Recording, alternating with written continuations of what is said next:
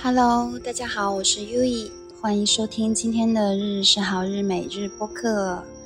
嗯，今天没有送播声，因为我在外面，我坐在神社的椅子上，就跟大家聊聊天吧。为什么在选择在神社聊录这个播客呢？就是因为我刚好现在想去自习的晚自习的路上嘛。然后我就还蛮喜欢走，就是神社的这条路，然后我就看到这个位置，我一之前一直坐在这个位子上的这个这个板凳，然后我突然看到我坐在板凳上，然后端着手机录音的样子，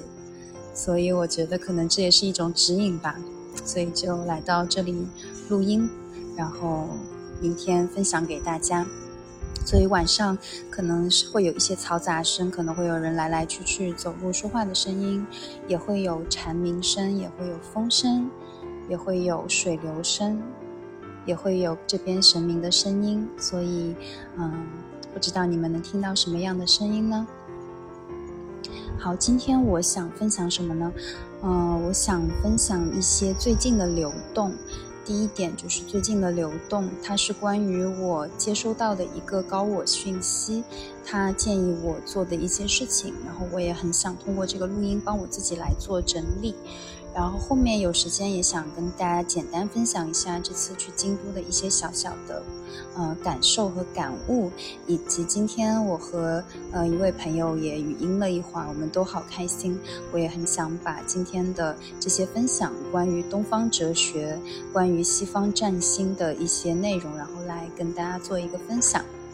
好，那我就先聊一聊，呃，我接收到的一个讯息吧。对，因为我自己感受就是我最近有一个卡点，这个卡点叫做精力不够。这个卡点叫做精力不够。什么叫精力不够呢？就是说我我知道我有很多很多想要做的事情，而且我知道我想我想做的、我想传递的、我想弄的事情真的太多了，所以以至于我好像嗯有一点停滞了。它会给我带来一些这种人际上的停滞，然后金钱上的停滞，包括一些自我上的停滞，它能量上面、精力上的停滞，其实多多少少都有。在这个新有月，就是大概这个从庚申月开始吧，这两个月其实这一股能量影响还挺大的。就是从这个庚金本甲木 被金克的这个两个月份开始，我的这股情绪其实是来的还蛮。蛮强烈的，但其实这股情绪我追溯到今年年初，其实就已经开始在嗯生长了。所以我现在我就是想通过这次录音去整理一下我所接收到的一些信息和想整合我自己的一个感知吧。对，嗯，首先第一个是我其实想做很多东西。我想发展很多未来的可能性嘛，但是确实是一天就二十四个小时，要睡觉，要休息，对吧？还要玩，玩很重要啊，还要玩，所以我会在想这个时间如何去分配呢？嗯，这个信息就是我那天坐在树下，还是这个我的现在这个位置，我就坐在树下冥想，然后他跑进来的一个声音就是说，他说 U E，他说你现在。想要扩散的渠道太多了。他说：“你学术也好，身心灵也好，然后你的工作也好，你的很多很多事业也好。”他说：“你想做的方向有点散。”他说：“他建议我去重新调整赛道。”然后他说：“他说第一个，他说学术还是这个这个月，他说你该完成的就是要完成。他说你要空出完整的嗯五天的时间去一周，就他说一天五到七天的时间给自己去。”嗯，沉静的去把你学术应该做的事情给做了。他说，当你把自己放在那个好的状态、好的、好的这种空间环境里的时候，他说这些你该写出来的东西，他会自然的写出来。他讲你不要逃避，对他说的很有道理。因为我这个月博士论文的第二篇论文要去投稿，要提交了，再不投稿确实是有一点微妙，不太好了。所以他这个建议。其实还蛮在蛮到点的，就是蛮蛮对的，这是第一个事情。然后第二个事情，他就是说优 E，他说你现在，嗯，他说你社交网络，他说他他说我知道你想做，你想扩张自己的社会影响力。他说我知道你想要去给自己未来去铺路，但是他说他说你现在分享的内容其实太散了。他说你要集中性的去分享，甚至说你的同一个分享可以在多个媒体、多个社交平台去分享。他讲你不要这边打一炮，那边打一炮。然后他的意思就是，他告诉我说，第一个就是关于文字的信息。他说文章、微信公众号；第二个关于声音或者视频的信息，YouTube 或者小宇宙；第三个关于一个社会平台。他说他建议我都是同样的去发，去发，就是说去整合你的信息，去发一致的内容，而不要去分散的发内容。所以这个也是我这两天在整理的。所以我这个 U U E 的日是好日这个播客平台呢，其实我是希望，嗯，我觉得可能是一个尝试哈，就是。从明天早上开始，我希望它会是一个，嗯，有带文字的，也带音频的。同时也带一个就是整合性的，就是我会在我的各个社交平台，或者说我去整合性的去把它们发送出去，而不是在而不再是去多样性的在这个，比如说我在微博，我可能会分享更多是关于八字的内容嘛，然后在小红书我可能会分享更多关于旅游、关于美食的内容，然后在 Instagram 我可能会发更多，嗯，也是关于八字啊，还有在日本身心灵的一些内容，对，但是他的意思就是他建议我。同一个赛道去走，他说：“由于你的经历，他说，他说你要把你的经历好好去使用出来，所以可能这一点我会想做一个新的尝试吧，就是去以更多写文章的形式，加上语音或者视频的形式，我大概就是会去慢慢的开自己的 YouTube 频道，去在这个上面去 upload 一些，就是去上传一些自己更多的产出，所以这个会是我的一个新的赛道。”也不叫赛道吧，就一个新的开始。所以，其实主要是什么？就是说，也是因为我昨天，就因为我这两天，其实确确实实就是，嗯，最近的一些情绪，或者说最近的一些琐碎的事情吧，让我有点小小的烦躁。我会觉得，就是伊拉日语叫伊拉伊拉思路，就是说烦，就是会觉得很。很麻烦，对，而我其实很不喜欢这种小小的琐碎的事情哈，就我没什么耐心这个人，但是呢，我还蛮开心这个事情它往我这边袭来的时候，然后我怎么讲呢？就是我昨天去寺庙，因为这些事情其实确确实实是让我有点，有点让我觉得有点有一点点心烦意乱了，所以我昨天自己跑到寺庙去坐禅了，然后我自己做完禅之后，我其实就问了几个。就是我在做禅冥想的过程中，其实就有问几个问题嘛。我说，我说我觉得，嗯，九月份好像八月份是很有动力做了很多事情，但是好像一进入九月份就发现自己没有那么多力量，发现自己有点懒散，发现自己好像一点点小小的事情都会引起自己的情绪。然后我就说这是怎么一回事呢？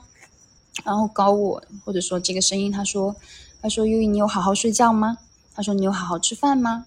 他说：“你有好好的把你身边的能量场去进行更好的清理和净化吗？”然后我说：“好像最近没有诶。”他说：“对呀。”他说：“他说你这三个事情，他说你这三个事情没有做好，那你其他事情，他说你怎么能够去更好的让自己产生创造，更好的让自己产生丰盛呢？”他讲。又以你好好睡觉，然后一日三餐该好好准备的就让自己好好去吃。他说你身边的环境、风水、人，如果觉得不对的，那就去清理掉环境里面不要的东西、不需要的东西，家里面的不要的东西。他说你都去把它们收拾掉。对，我觉得其实也很根本哈，这个东西其实很根本，但是确确实实也是我们最容易忽略掉的，这种人。有时候就是你在一个创造状态下，或者说你在一个疯狂工作状态下，你就会忘记吃饭，你就会你就会忽视睡觉，甚至有时候我录播课会本末倒置，就是我已经十二点或一点了，但我有特别想录的东西，我还是会录嘛。但其实我的高我他其实告诉我说，你明天早上起来录也是可以的，但因为就会导致什么，就是我很兴奋，我一兴奋，我其实晚上就会睡不好觉，所以。就是其实是一个恶性循环，我自己是这么觉得的，而我的高我也是这么跟我说的，所以，所以关于这块内容，我会去做一个新的调整，就是我希望可能接下来的播客的形式呢，我会在嗯八九点稍微早一点的时候去录制，可能更多的是在户外的一个录制，然后或者说我会想尝试一个对话的形式的录制，比如说线上的对话，然后在日本这边身心灵的朋友，我们的一个采访形式的对话，然后。这个是一个点，然后第二个就是早上我会把这个播客的形式转文字，然后以文字的形式去跟大家呈现在公众号上面。因为呃，其实有一些朋友他给我的反馈就是他觉得听完之后他觉得很受益，但是呢，其实很快就忘记了，所以他们其实是希望如果是有文字的形式，他们可以立刻做一个记笔记，做一个记录下来会更好。所以其实我觉得这点也很也很 OK。所以其实就是接下来的这个。呃，新的创造的一个渠道，我会想尝试用文字加，就是语音加文字的形式去呈现出来。所以我不知道这个赛道，我觉得这是对我而言是个探索吧，是个尝试。所以我会在明天去同时做这个尝试。对。所以今天也是想跟大家聊这个事情，也是非常坦诚、非常真实的，把我自己的一些情况啊，把我自己的一些状态、我自己的迷茫点，对啊，因为人你在这个世界上，你终究是有迷茫，是有会有一些不明白，或者说是有一些诶一个问号的状态嘛。但我还蛮开心，就是我觉得人，我觉得一个重要的情况就是，当你出现问号、出现一个情绪或者说迷茫状态的时候呢，你可以正视它。你不要去逃避它，而是你非常正视它的，去问自己。你先接受，因为在我看来，这些迷茫状态是恐惧呀，对吧？比如说，我很恐惧，我恐惧什么？我恐惧我一事无成，我恐惧我花了很多力气在上面，但其实什么就是白费力，对吧？然后我恐惧什么？恐惧，比如说金钱啊，或者说我恐惧我又毕不了业啊，乱七八糟的，就是这个恐惧的东西太多了。但我其实很开心，就是我以前嗯，就是上过吸引力法则的一些课程哈，然后我的导师他其实告诉我了一个很重要的一句话，他说，他说你永远不要去抗拒恐惧，他说你永远不要去抗拒恐惧，你要去接受恐惧，让恐惧成为你的力量。对，其实这点还挺还挺奇妙的这句话，因为。以前我抗拒恐惧哈，就是比如说我对这个人、这个事情、这些事情产生了一些心烦意乱，产生了一些不舒服的情绪的话，那我就会想不跟他接触了，我就我就我就不要去想他，或者说我就把他，我能不能把他踢出去？然后我反而当我越想把这个恐惧放下，越想。嗯，离开这个人世的时候，我发现我越离不开，我只会让自己陷进去，更多的陷入这个恐惧的事情，我害怕的事情里面。但反而我自己觉得状态变好的时候，就是我完全的去把这个我有恐惧这个事情哈，我完全的，就是允许它，或者说。怎么形容呢？就是你要你要知道，生而为人，这个是很正常的事情。你允许它的出现了之后，而你不再对其产生抗拒了，就是说，不叫躺平。我觉得这是一种，是一种，它是一种，就是说，你知道你有这个情绪，它是正常的。你只要有这样的一个意识就好了。你你知道你你这样是很正常的，你没有问题。你会产生这个恐惧，只是因为你有一些功课你要去做，只是因为这个老天，这只是因为你的你的现在的这个剧本，你的生命他给你安排了一个作业，这个作业，它需要里面的一个部分，比如说他前期打草稿的部分，或者说这个作业里面的一个铺垫的部分，它就是要你去清除这个恐惧的部分。那在这种情况底下，才是你怎么形容呢？就是才是。才是你真正去走向你跟你自我链接的这一部分，你就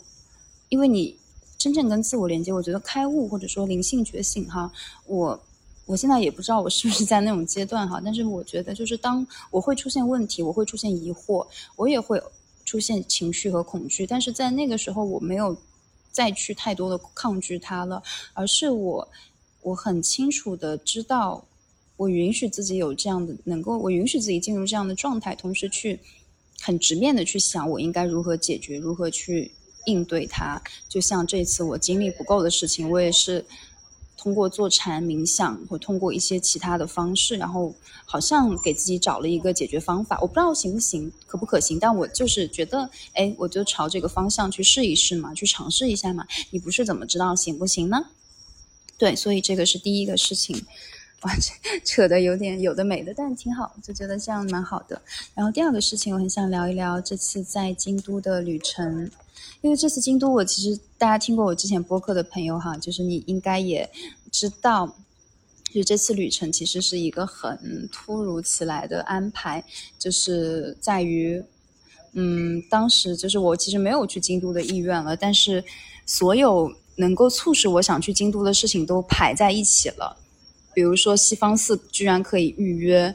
比如说刚好我的姐姐，我很好的姐姐，她邀请我去小住，而且她也有一些事情想要问，想要跟我沟通，包括舒曼，我们其实也今年二月见面嘛，然后这次他又来日本，他刚刚好那几天也在京都，刚好。我又想去京都，那个情绪，我的心情其实就是说，我也想去旅游，我想去换一个环境，换一个能量去感知一下了。所以这一些一系列的因素促成了我前往了京都。在京都，我觉得很奇妙。我觉得最最奇妙的一个点是我去我在西方寺，就是在西方寺的时候，我觉得。因为我们在西方，西方寺是日本京都的一个非常传统、非常传统的世界遗产、世界文化遗产。然后它以它非常著名的就是苔藓，非常就是铺满整个庭园的苔藓为名。这个寺庙你要去通过提前预约才能进入。然后以前传统的预约形式就是写信，然后现在因为疫情，它可以往互联网上申请，但其实最好是提前一个月去申请这样的一个情况嘛。这个寺庙它是属于临济宗，我之前讲过的，就是佛教它到了日本呢，它分为了禅宗，还有其他比如净土宗，然后日莲宗等等不同的宗派宗系嘛。然后禅宗它只是佛教里面的一个分支，那在这个西方寺呢，它是禅宗里面灵济宗的分支。那这个我也上次跟大家那个有一期播客就是聊禅宗。就是用最简单的白话聊禅宗的这期播客里面，其实也介绍了一下禅宗里面的几个分分支，比如说，嗯，临济宗、曹洞宗和黄檗宗。比如临济宗的话呢，它就是会以自问自答的形式去进行坐禅，然后会加上公案；而曹洞宗呢，它会是以静默的形式去进行坐禅，就是说你全然的去止息观息，去以一个。就是很安静的头脑空掉的状态去坐禅，但灵济宗它是属于一个你在坐禅的过程中去进行对话，你通过对话把自己的疑问去化解的这样的一个过程哈。所以我觉得很真的很有趣的，就是因为我自己在冥想的过程中哈，我完全的接受我没有办法去让自己处于静默的状态。就是因为我一定会在冥想中去进行对话，而且我很多问题，我很多的，就是很多的想考、想思考的东西，我都是通过对话。这个对话哈很奇妙，它不是说真的有一句话，而是它会有一些画面，或者说会有一个感知。这个感知它会形成一段文字给我，所以它很。就是很神奇，就是它是一个搭配画面的对话哈，就好像在看电影一样，而且它给我的这个答案往往是我想要的，而且就是会发生以及我就是要的这个答案，所以我觉得我好像在过去这么几年里面，我自己冥想，我自己通过对话的形式，它其实跟禅宗的灵济宗。的这样的一个形，这样的一个派别，他们所追求的真理，或者说他们所追求的一个坐禅形式是类似的，所以我觉得这是一个缘分哈。我到现在我也不是什么佛教徒，也不是说禅宗信徒，我只是觉得我很纯粹。我作为一个人，对，在我看来这个形式它很有趣，它很适合我，它很好用。但最在我看来，它就是一个好玩的一个游戏，是这样的一个感觉哈。所以。嗯，对，就是最近我发现我接触到的寺庙，包括我在青城白河坐禅的寺庙，我去西方寺，西方寺也是灵济宗寺庙。包括那天我从西方寺出来，我跟舒曼，我们俩无意之间是舒曼看到，他说有一个什么一休禅师寺庙，他说我拉着我，他说我们去看看吧。然后我们就两个人往山上走，然后来到了一处超级僻静的，还有点难找的一处寺庙，它叫伊利山地藏院。这个寺庙是一休，就是大家都知道那个聪明的一休哥的一休吧。这个一休师傅呢，他在他那个类似于他在他真实真正真正修道前，他跟他母亲曾经在这个寺庙里面就是居住过一段时间。所以说呢，就是属于他曾经他在他正式出山之前，他他的一个修养过的一个寺庙吧，也是记载他童年的一个，就是更早的一个早期的一个时期的寺庙。所以当时我们进入这个寺庙哈，它真的是太美了。你进入这个寺庙的时候，它有一处一片竹林，而且没有人，就当时只有我跟我朋友两个人。我们进入到寺庙，然后再往拜完正殿，然后再往侧殿去的时候，它有一个坐禅厅。坐禅厅里面其实就是它是一个枯山水庭园。然后我们其实就那天就是我们俩各自就是在那个地方，我们就是每个人各自静坐了很久。而且在静坐的过程中，哈，包括我在西方寺，我因为西方寺要抄经嘛。因为这两个寺庙它都是灵济宗的寺庙，我觉得好有趣，就是就是怎么这么巧合呢？Anyway，就是我因为我知道我在西方寺我抄完经之后，我去把那个经书放在正殿，然后去拜了一下的时候嘛，我当时我一下子我就感受到我身后有一个白色的光，然后这个白色的光它好像拍了拍我的后脖颈，然后。我仿佛在那一瞬间，我就是感受到一股非常温暖的一股能量、一股力量来到我身边。然后这股力量，它仿佛在告诉我：“他说，优异，他说你什么都不用担心，你什么都不用害怕，你只需要跟着我的指引，你只需要跟着我们的指引去走就好。”对，就是有这样的一个画面哈。而这个画面其实持续到我那天去，就是那天我们我们拜完。就是我们参我们参观完台寺，参观完西方寺之后呢，去旁边的伊犁山，就是一休哥的一休一休禅师的那个地藏院的时候，这股能量台还一直都跟随在我的身边，我觉得还是蛮感动的，就是有一种